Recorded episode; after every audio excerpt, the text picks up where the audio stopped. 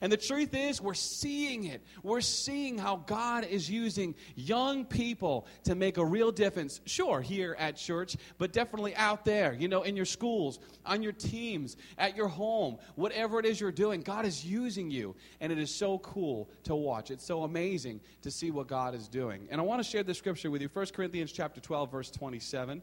Now, you are the body of Christ and members individually. Say, I am part of the body. Say, I am part of the body. You're the part of a body. You're the you are part of the body of Christ. So what does that mean? But you're members individually. Verse 28. And God has appointed these in the church: first apostles, second prophets, third teachers, after that miracles, then gifts of healings, the gifts of helps, administrations, and varieties of tongues gifts of helps and varieties of, uh, um, um, sorry, and administrations. It is very interesting here because God is teaching us through Paul. Paul's writing this letter to the church at Corinthian, and he's telling them how to function. And here in D2L, we want you to know that you're part of a body. You're part of the body of Christ. Now, each and every one of you, you have one body, right? I hope so. You're not like some mutant alien that jumps from body to body, like we need to call the men in black or something, right? No, we all have one body. If you're alive and you can hear me, say, I have one body. Yeah, you do. But you know what? Don't you have many members of that body? What are some of your members? Shout them out. And only the clean ones and appropriate ones. Thank you, please. Some of your members. Some of your members. Your nose. Your ears. Sorry the members of your physical body, your hands, your, your, your, yeah, you'll get there. your, yeah, you have different parts of your body, right? Everyone say, I am one body, and I have many parts. Yeah. And you know what? How many of you how many of you would go home and, and cut your, your pinky finger off because you feel like you don't need it? Would anyone actually do that? That's insane. Never. No. How many of you have ever stubbed your toe before and it just cripples you? You've only stubbed your toe. You didn't break it, but you can't even walk because you're. Ever happened to anyone? Yeah. And you know what's so interesting is that sometimes we, we, we go in the ministry, and you know what? You see me all the time. But I want to tell you, D2L does not run because I'm up here. It does not. D2L does not run because I am preaching to you. D2L does not run because I teach to you. Sure, that's my gifting. That's what I'm called to do. But I want to tell you the truth. D2L runs because all of the ministries function together. It is necessary to have the ministries function together. Mr. Kurt's ministry, he is called to the fivefold ministry to preach the gospel. There's been given some to you apostles, pastors, teachers, evangelists. There are some of you in this room who have also been called to the fivefold ministry. Look around. In this room right now, there are pastors. Not questionably, but there are pastors in this room. In this room right now, there are evangelists. Not questionably, but there are. In this room right now, there are teachers, for sure.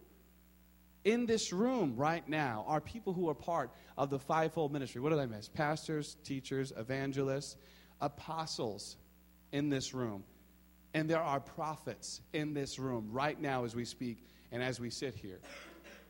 And then there are some of us who have been called specifically to work in the ministry of helps. And I want to show you a scripture that I really want you to understand because sometimes we look at other people and we say, okay, you know, well, well, they get to preach, but this person just gets to greet at the door. Never take for granted the gifting and the ministry that you have been called to. Can I tell you the oldest secret in heaven? The oldest secret in heaven, among many others, is that it is not just the pastor who gets a great reward. It is not just the great evangelist, Billy Graham, who gets a great reward. It is not just the great uh, prophet that gets the award or the greatest apostle or teacher. Do you know it is who it is who gets the greatest rewards? Those who fulfill their ministry calling. God could have called me to minister to D2L, and through the course of ministering to D2L, touch hundreds of lives. God may call you to be a part of a ministry of helps that only reaches a certain amount of people and no more. But do you know what? You, if you've done it with all your heart, soul, mind, and strength and loved God in the process, and I, if I've done it with all my heart, soul, mind, and strength and loved God in the process, we will receive a reward, and neither one is greater than the other. And I think sometimes we come to church and we say, okay, that person preaches and that person sings, and oh, I wish I could sing. But you know what, friend? Maybe your gift is being out at the door and smiling. Maybe your gift is being a greeter. You know, one of the greatest ministries I think that functions in the church? Absolutely, positively, is greeting. By any stretch of the imagination, by any, beyond a shadow of a doubt. To me, it is the greatest ministry in the church. You want to know why? Because you can determine a person's attitude by how you greet them. You will be remembered by how you greeted somebody at the door and whether or not you did greet them. You see, imagine if you walk through this hallway. It's in a basement, you know? Imagine if you walk through this hallway and you're never greeted by anyone. You probably don't realize how much that affects you when you come down. Because most of you, even if you weren't smiling when you came here, you're smiling after you see our greeters because they're just happy people, you know? And you really can change a person's life by greeting. I want to tell you something. Greeting is no less important than preaching the gospel, than being called to be a pastor. Greeting, as with altar work, as with our drama ministry, as with our media team, as with our event planning, as with our cafe, as with our praise and worship team and ushers, is just as important as the ministry that is taking place right now. I want you to read verse 20, same chapter, chapter 12, verse 20. Let's go there together. 1 Corinthians chapter 12 verse 20 says, "But now indeed there are many members." There's that word again. Everyone say members. Yet one body. Say one body. And the eye cannot say to the hand, I have no need of you, nor again say to the feet, I have no need of you. No, much rather, those members of the body which seem to be weaker are necessary. For instance, your pinky toe. Lose your pinky toe, and you will be off balance for the rest of your life. It's true. You will. If you lose your pinky toe, you will be off balance for the rest of your life because God designed the body so perfectly. The scripture says He composed the body, and He designed the body so perfectly that if one thing is off, it throws the whole body out of balance. It throws the whole thing out of whack. And those people who have experienced have you ever experienced a sickness and it's affecting one area, but it just gets you down all over? Has anyone ever experienced that?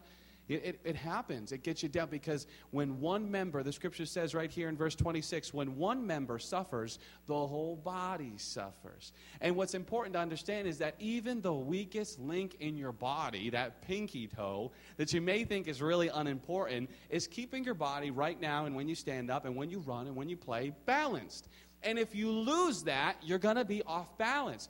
Well, the same is true in our body here. We have student staff volunteering and being a part of the ministry, and they are a part of the ministry just as much as I am, just as much as our, our helps ministry staff members are, just as much as Pastor John is. That is how much you are a part of the body. Because Paul says right here, that which seems to be weaker is necessary for the function of the body. Why am I telling you this? Because don't think that you can just sit there and not get involved. Don't think that because you can't preach the gospel, because, well, in terms of preaching in front of people right now, or you can't get up and sing, or you have no idea how a cash register works, nor do you care, or you're not bold enough to usher, don't think that just because you can't do one, you can't do all. Because the truth is, your hand doesn't try to do your foot's job. It doesn't. Although there is this girl out there who has no arms and she drives with her feet and she has a license. It is very awesome. And you know what's interesting? Because what I told you a minute ago was that if one part of the body is missing, it throws everything off balance. But the real truth about the beauty of God's creation is that other parts can make up for the difference, but there's still a lack. That girl can drive with her feet because she's learned, but let me ask you the question would it be easier for her to drive if she had hands? Yes, you better believe it. You see, never think that your ministry isn't important. Every one of you in this room has something to give. And even those of you in this room right now who are called to the fivefold ministry, you're called to be a pastor, a prophet, evangelist, pastor, uh, a pastor, a prophet, evangelist, teacher, or uh, I don't know what I keep missing there. apostles, pastors, prophets, evangelists, teachers. Oh, that's it. Oh, thank you. All right. For some reason I was more in my head, you know, I don't really understand. But just even if you're called to that ministry, friend, let me tell you something. There's a period of training that is necessary for you to go through. I'm not standing here today because one day God told me I'm going to preach to young men and women, and I just started preaching. I'm standing here today because I have gone through training no, I didn't go to seminary and study. I study the Bible on my own, but I have gone through life training to be in this position today. And I didn't put myself here, God did. So if you've been called to be a pastor, guess what? You need to start by getting involved in the ministry of helps. Because when you're in the ministry of helps, talk to our student staff. They'll tell you, talk to our adult staff. Your character it begins to get molded. Your conduct begins to be shaped. As you heard from some of our staff members last week, they recognize that if they're supposed to be covered up here, when they get out in the street in the mall, they probably should be covered covered up. If they're supposed to do something here, they probably should do it out there so that they're one, so that they're not divided. You have something to give. Pat yourself on the chest and say, I have something to give. Yes, you do. Whether you're called to the fivefold ministry or whether your whole calling in life is to be a servant in the ministry of helps, you do it to the best of your ability, with love in your heart, with all your dedication to God, and you'll receive a great reward from the Father in the end. Don't ever think you don't have something to give. I want to read verse 22 again. No, much rather, those members of the body which seem to be weaker are necessary. Verse 23, and those members of the body which, which we think, which we think are less honorable, on those we bestow greater honor. Jesus said, just as the Son of Man did not come to be served, but to what? To serve and give his life as a ransom for many. So you think you're going to get by by sitting there and not getting involved? I've got news for you. You know you're not. I don't care if you're not called to get up here and preach. You're called to do something. You're called to get involved in the body. Though we are many members, we are one body in Christ Jesus. Now, I want to specifically talk to you if you're here for the fivefold ministry, if you know that there's a calling on your life. At this age, you begin to realize that God has called you for something in the fivefold ministry. Not that it's greater or better, but it's different. Everyone say different. We've been learning over the past three weeks there are diversities of gifts, there are differences of ministries, but it's the same God, it's the same Spirit. So that's important to remember. Never be jealous of another person's gift. And if you're in this room right now and you want to be part of the fivefold ministry and or you just want to do anything great in life, I've got news for you. There is a period of training that you're in right now. You are in training. And no matter how old you get, you're always in training. Mr. Kurt is in training right now. This is not where I'm going to end. I'm in training right now. I'm going to do even more, not because I want to, not because I'm going to make myself, because that's what God has called. You will do great things in your life, but right now you are in training. Here's the truth. You guys know Joseph from the Bible and the Old Testament, Genesis? You know Joseph? Joseph, before he ever became second to command in Egypt, over all of Egypt, before he was ever exalted to that position, he was humbled and sold into slavery. He was over Potiphar's house and betrayed and was sent to jail. He had to learn some things first while he was a servant and while he was a jailbird before he could ever be exalted to that place of second in command. And you know something? No matter where Joseph was in his life, serving in success or in the jail, he was honorable to God. The Bible says over and over and over again that he pleased the Lord and he loved the Lord. Joseph was exalted.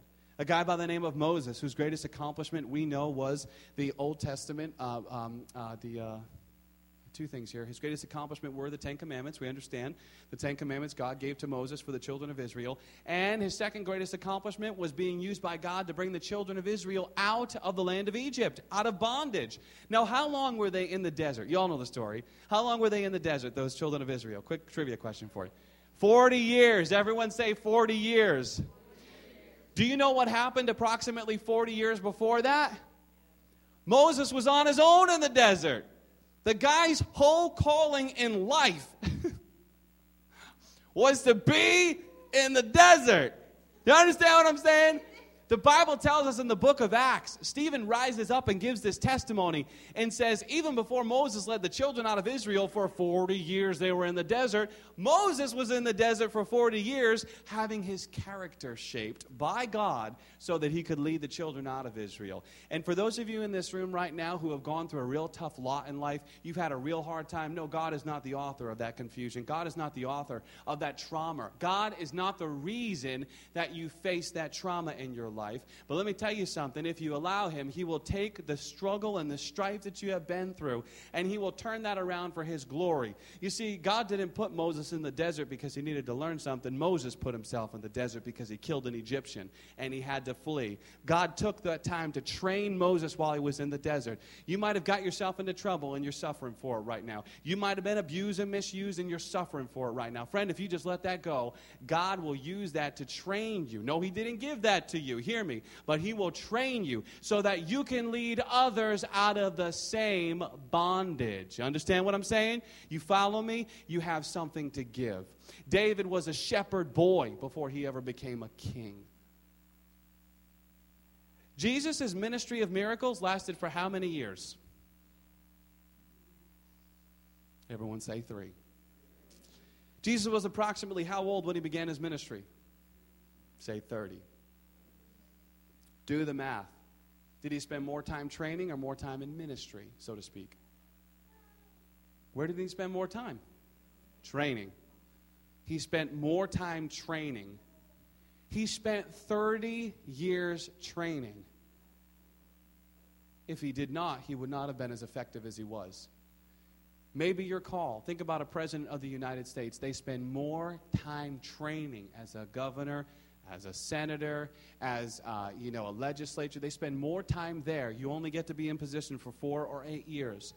It's all about the training. If you think you're going to jump up to that position of exaltation, you've missed it. You've missed it. You want to do something great in life? Then humble yourself before the mighty hand of God and let Him train you where you are. I said all this today to share with you that God has a position for you. He really does. Each and every one of you can be one of our student staff members. There's not one of you who is in this room right now that cannot be a staff member. That's how easy it is. Well, that's how easy it is if you're willing. But you have to lay down your own desire. You have to say, you know what, I'm going to do what's right. No, not just when I'm in front of Mr. Kurt or when I'm in D2L. I'm going to do what's right out there on the street. I'm going to do what's right at home. I'm going to respect my wife, uh, my, I'm going to respect my mother and my sisters. I'm going to respect my siblings. I'm going to honor my father and mother. So one more scripture I want to show you. It's in the book of Luke. Luke is the third, test, the third gospel recorded in the New Testament. Can you go to the book of Luke for us, please? Luke chapter 16, please. Sometimes I get so excited I say the craziest things. It's just funny. People just laugh at me, so. I decided I'm not going to think anymore about the silly things I say, unless I want to laugh all night long because I say a lot of silly things. Can you go to Luke chapter 16, verse 10, please? Luke chapter 16, verse 10. When you get there, say, I got it. By the way, who is speaking here? Jesus, absolutely. If you don't know that, the words should be in red. And if they're not in red in your Bible, you might want to invest in a Bible that has the words in red so you can understand what Jesus said. If you're going to live this life, you need to know what Jesus said. Luke chapter 16, verse 10. Are you there? Say, I got it. He who is faithful in what is least is faithful also in much. And he who is unjust in what is least is unjust also in much. Therefore, if you have not been faithful in the unrighteous mammon, okay, break it down, 21st century, what does that mean? Is he talking about mammoths? No, what is he talking about? What is that? Come on. Very good. Money or riches. Mammon and worldly mammon or unrighteous mammon, that really just represents worldly riches. Our worldly riches today may be monetary, may be money. So let's read it like this Therefore, if you have not been faithful in worldly money or riches, who will commit to your trust true riches? How many of you want to be used to do something great? I do. I want to be used to do something great. Do you know that God will look at your, your, your heart? He will look at the conduct of your heart and how you deal with money before he ever gives you responsibility over people. That's what true riches are. One of the greatest riches is to be able to minister to people. And before you can ever do that, God wants to see how you're dealing with your money. Are you honoring me with your money, first and foremost? God uses the things that we experience in this world to exalt us to greatness. For instance, in the year 2004, I picked up my very first car. Wendy was her name. She was a 1990 Toyota Camry, and at that point, she was about, um, what is that, 14 years? What's, yeah, 14 years. She was 14 years old. She had 90,000 miles on her. And by the time I got rid of the car last year, not by choice, uh, it had 250,000 miles on it, which is, you know, a good, a good job for the car, and she could have gone longer. But, uh, you know, sort of like her lungs gave out and stuff, you know. It was a sad moment for my wife. But those of you who saw my car over the years, you remember what my car looked like? Say, there you go. Just find somebody who's laughing. They remember what my car looked like. And I had that car. Man, we, we brought home our first child in that car. We took our first road trip together, married in that car. We got married, and that's the car we drove around as a husband and a wife. It's where we, you know, we had so many of these great memories. And long before that ever happened, I was at home in my parents' driveway, waxing my 15 or 14 year old car. So grateful that I had this vehicle here. And, and, and I was, I, I, well, as I was waxing and as I was detailing and as I was vacuuming out uh, the car, the scripture that came to mind was He who is faithful in what is least can be trusted to be faithful over much. And do you know what? The car died last year, but God bought and paid for a car for us. Not one dollar of my money, you know, went towards the car that we got last year. Who did it? God did it. Why? Because he who is faithful in what is least can be trusted to be faithful also in much. You know, I have the greatest wife in the world. I don't just say that cavalierly and really jokingly. I have the greatest wife. She always amazes me when I'm at home and I listen to what comes out of her mouth and I listen to her instruction and I watch her. She is amazing. She has changed my life.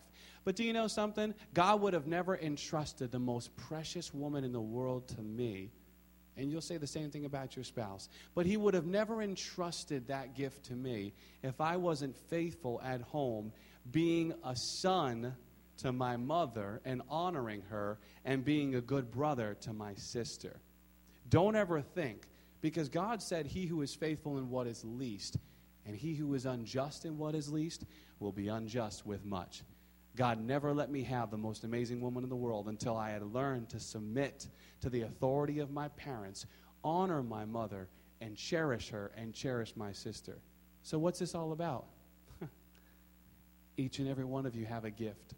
God will use you for greatness if you humble yourself. Next week, you're going to have an opportunity to get involved. We're going to show you all nine helps ministries that we have. You're going to be able to go around and look at the different booths and possibly get involved in one of them. But before you do, check your heart this week. It's a week of Thanksgiving. And as you're giving thanks and offering up thanks to God for all that He's done and really for who He is, just allow Him to kind of check your heart and see if you're ready to make this move. See if you're ready to take this step. Stand to your feet, please, would you?